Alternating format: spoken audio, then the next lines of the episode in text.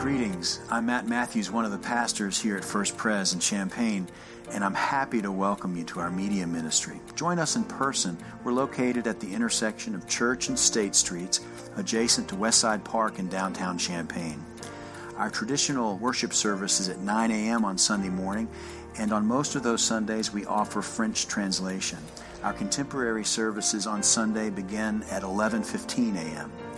When you come to First Pres, what I hope you'll find, is a community of people who support each other and who are passionate about making a difference in our community and beyond. You'll find relevant teaching for children and adults. We have at least a dozen Bible studies in small groups, including pickleball, that's right, pickleball, adult choir, a bell choir for all comers, and other programs and events designed to grow your faith and give you and me opportunities to serve. There's a place for you. I'm glad you tuned in. Our scripture this morning comes from the book of Revelation. It's from chapter 3 of the book of Revelation. This is what I must write to the angel of the church in Laodicea. And this is John of Patmos sharing his vision with the early church. I am the one called Amen. I am the faithful and true witness and the source of God's creation. Listen to what I say. I know everything you have done, and you are not cold or hot. I wish you were either one or the other. But since you are lukewarm and neither cold nor hot, I will spit you out of my mouth. You claim to be rich and successful and to have everything you need, but you don't know how bad off you really are. You are pitiful, poor, blind, and naked. Buy your gold from me. It has been refined in a fire, and it will make you rich. Buy white clothes from me. Wear them, and you can cover up your shameful nakedness. Buy medicine for your eyes, so you will be able to see. I correct and punish everyone I love. So make up your minds to turn away from your sins. Listen, I am standing and knocking at your door. If you hear my voice and open the door, I will come in and we will eat together. Everyone who wins the victory will sit with me on my throne, just as I won the victory and sat with my Father on his throne. If you have ears, listen to what the Spirit says to the churches. This is the word of the Lord. Thanks be to God. The book of Revelation is a book of comfort. Say that with me. The book of Revelation is a book of comfort. Comfort, right. It's a book that terrifies many of us, but it doesn't need to. It's a book of comfort that was written to a frightened and persecuted church. The writer employs fantastic imagery of elders sitting on golden thrones with winged creatures flying around over a sea of onyx. A green horse appears, symbolizing envy, and a gray horse, a red horse, a black horse, later a white horse.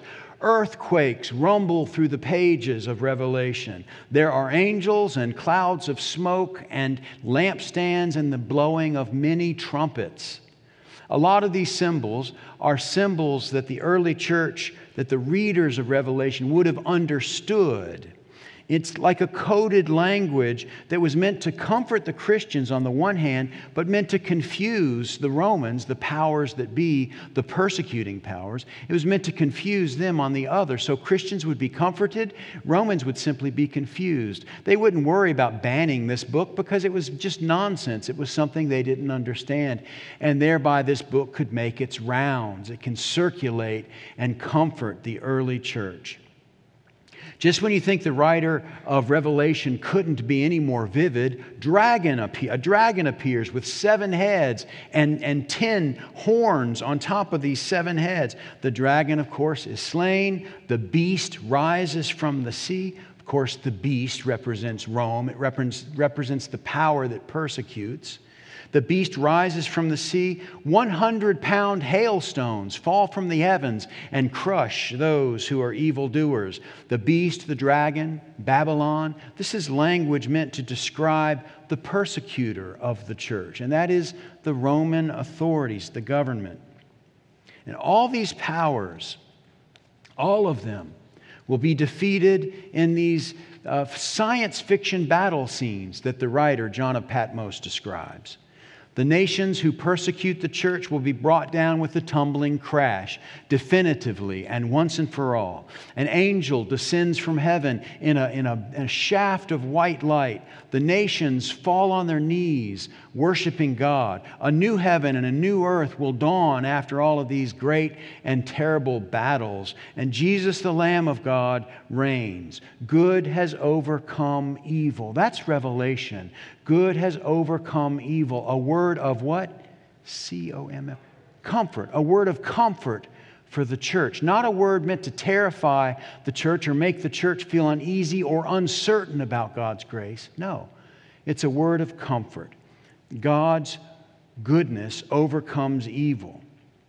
The early church read this, what we might call George Lucas's first draft of the screenplay for Star Wars. The church read this. They found comfort, not terror, but comfort. They were comforted to know that God is supreme. God rules. God wins. If there is a cosmic battle, God will win it. In Jesus Christ, God already shows us that not even the powers of death can defeat God. So what do we have to fear?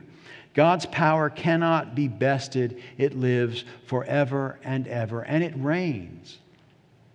Ultimately, then, we don't need to be afraid. That's the book of Revelation. That's the book of Revelation, a great comfort to those who are tired, to those who sometimes are afraid, gripped and paralyzed by fear. It's easy for preachers to say, and for angels in Scripture to say, do not be afraid. But, oh, there's a lot to be afraid of. So the book of Revelation comes and it calms us, it helps us, it eases our anxiety. For those who sometimes feel overwhelmed by the vicissitudes of life, the book of Revelation settles us down. If you are in the foxholes of battle, you are wondering if you will win or not. And the answer is, of course, we know this from experience, we may lose the battle. But God wins the war, and that's the message of Revelation. God wins the war. Ultimately, God wins. God's peace prevails. Julian of Norwich said, in the midst of the Black Plague, in the midst of her friends dying, and in the midst of such uncertainty, she said, and she believed, and we do too, all will be well, all will be well, all manner of everything will be well. Well, there's much in life that frightens us, of course, and the message of Revelation, it still offers comfort. I was flipping through channels Friday night, and this is what I saw. Jimmy Stewart races to the cabin in a horse and buggy, comes to a screeching stop, runs in, that lumbering tall man, grabs the door, storms in. How is she? He desperately asks. It was a false labor, the woman says at the stove. He flings open the bedroom door and kneels beside his wife's bedside. She's delirious. She's wet with fever. Will she survive? Will Jimmy Stewart and his cowboy wife walk off into a sunset? We don't know. It's a trembling situation. If we stop the movie right there, life just hangs in the balance. The message of Revelation is that life doesn't hang in any balance. Life instead is safely and securely and eternally in the hands of God. There's no balance. There's no if. There's no wonderment about how this is going to turn out. This is the message of Revelation. God's seen the whole movie. God has seen the whole movie, and in the end, things will turn out well. Sure, life can be difficult, of course, yes. Jimmy Stewart's wife may or may not survive the fever. We don't know if the baby will ever be born. We just don't know. And the ancient church, they certainly knew that they might not survive, and some did not. They saw this with their very own eyes. There's no sugarcoating this torment and this storm. No sugarcoating at all. all. But that's precisely when John of Patmos swoops in with his message from heaven, this vision. God swoops in and comforts the church with this action movie of a book. God doesn't lose. God won't lose. That's not in God's DNA. That can't happen. And because God wins, we who love God win too. In some ultimate cosmic sense, we win also. The victory is ours. So don't invest in gold from anybody else, the writer says. This is what Jesus is saying to the church. Invest in gold that's been rightly refined from God. Don't call on powers that will fail. Call on God. Don't call your preacher. Call on God. Don't call the fire department. Well, you do if the house is on fire. But don't trust things and people and nations and political parties or schemes that will let you down. Trust in God. Trust in God. Now, of course, the book of Revelation doesn't give us a picture of how our lives are going to turn out. The book of Revelation doesn't give us a snapshot into the future. Some thinks it does or should, and if we read Revelation to learn such things, we're expecting things from that book that book will not deliver, right? But we are given reason in these pages to trust in God, to lean on God, to call on God, to live for God. We must keep this big picture in mind. Remember in the book of Genesis, that's what Joseph does. Do you remember that story? The story of Joseph? It starts on the 37th chapter of Genesis and rolls all the way off and on through the 50th chapter. Joseph keeps in mind the big picture. Remember, he's the youngest son at that time of Jacob, of Father Jacob. Little Benjamin hasn't yet been born. And so because he's the child of Jacob's old age, he's Jacob's favorite boy. And his 10 elder brothers, well, they're happy about that, aren't they? They rejoice that Dad has a favorite. Isn't that great? Dad likes one of us more than the rest of us? No, the 10 brothers are jealous. They're upset. And so they do what 10 brothers ought to do, you know, what you've probably done to your little siblings. They threw Joseph in a pit and sold him to Midianite or Ishmaelite traders. We're not sure. Sold him into slavery. So if you believe in a biblical faith, it's okay to do this to your siblings, right? Right? So his brothers tell their distraught father, he didn't make it. He was out in the wilderness. Look, this is his multicolored cloak that you gave him, but not to the rest of us. But you gave him one of these, and look, it's covered with blood. He must not have survived. And there were many tears in that house that long night. In the meantime, remember the story. It's a big picture story. Joseph rises in the Pharaoh's household. He becomes governor, really, because he is able to interpret the Pharaoh's anxious dreams and cause the Pharaoh to calm down a little bit. Joseph is given in the role of the manager of all of Pharaoh's belongings and the household and affairs. So when the famine comes to Canaan, the brothers, they look to rich, wealthy Egypt for support. And they travel with their goods, with their money, to go buy grain from powerful Egypt. And who do they meet? They meet their brother. Who's the governor? Uh-oh, this is trouble. They come face to face with the brother they almost, perhaps should have, killed. Joseph is now governor of the whole land. He can decide whether these brothers are going to be given grain to survive or not. He can decide whether they'll be allowed to leave Egypt or not. He can decide whether they will be slain or not. He's got all the power. And these hapless Marx brothers, they have none of it. It's a great literary reversal. It's why we keep turning pages in Genesis. I'm skipping all the good parts. You can read it yourself this afternoon. Well, at the end of this saga, Father Jacob dies, and the brothers think, oh my goodness, now that Dad is gone, Joseph's going to feel free to do whatever Joseph will do with us, and we won't survive. Joseph, who still probably should harbor a grudge, will now kill us for our terrible treachery. But Joseph assures them he will bring them no harm. He said, even though you intended to do harm to me, God intended it for good. Joseph believed that God had led him to Egypt first, to put him in a place of authority first, where he, many years later, could thereby save his family from starving. Joseph has this big picture in mind.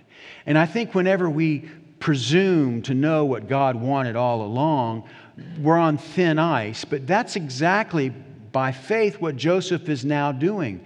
God means this for good, for our family's good. And so here I am, and I am able and willing and interested in serving you, not in slaying you. Joseph has this big picture in mind, a picture in which God is always working God's purposes out. And what are those purposes? We know from the wide story of Scripture that the purposes of God are victory from all things, including death. Peace that passes understanding. That's the purpose of God. Dwelling in the house of the Lord forever. Those aren't just words. That's a purpose of God. Now, holy shalom, wholeness. These are purposes of God. This is how the prophet Jeremiah would put it. For surely I know the plans I have for you. This is from the 29th chapter where he's talking about the new covenant. Surely I know the plans I have for you, says the Lord. Plans for your welfare and not for harm, to give you a future with hope. Joseph understood God's bigger picture. Alan Bosak was in a South African prison in 1985, not sure whether he would survive or not, facing the Josephs of the world who had all the power and he had none of it. But he had no relation, no kinship with the judges and the police in power. And he was sore afraid, wondering whether he would win the battle or not there in the foxholes of his life. The powers of apartheid would take his country who knows where, but so far nowhere good. He was inspired in that jail by the book of Revelation, of all books. This theologian was inspired by a book that he felt like applied not to his life or to modern life at all, but just some made-up Bible story that had no relevance. Nevertheless, John of Patmos came to him in that cell, and he was inspired by this book. Revelation is a book of comfort. He was comforted. He found comfort and hope in the pages of this book. God was on the side of justice. God had already overcome evil in Jesus Christ. Bosak wrote these words in his commentary on the book of Revelation, which he wrote 2 years later after he'd been released. For all those who, true to their faith, have struggled and fought with us, gone to jail and shared pain and bread with us, they are seeing the power of the beast. They shall see the victory of the Lamb. In taking the long view, which the book of Revelation encourages us to do, we trust God because God can be trusted. God can be trusted all the way to the end. And because God can be trusted, we trust the seeds of hope that God has planted in the story of our lives will bear fruit in this life or the next, in ways we understand or in ways we don't. There was a time when Joseph on his journey had no idea why his brothers betrayed him, and he saw no good in it, only sorrow that he was rejected by his own flesh and blood. But later, given a glimpse, he saw how God was working God's purposes out. And those brothers who had come starving to death, he could help them. And he, Joseph, could save his family. We trust God not with a lukewarm faith. We trust God full on, with a red-hot faith. We trust God with an all-the-way faith. Not that we understand all that God's doing, only that God can be trusted with our lives and with our journey. We trust God, giving thanks to God fully with glad hearts. in the name of God the Creator, God the Deliverer, and God the Sustainer. Amen. Thank you for joining this podcast of First Presbyterian Church, Champaign. Visit us at our campus at the intersection of Church and State Streets in downtown Champaign. And for more information, visit us online at www.firstpres.church. Have a great week.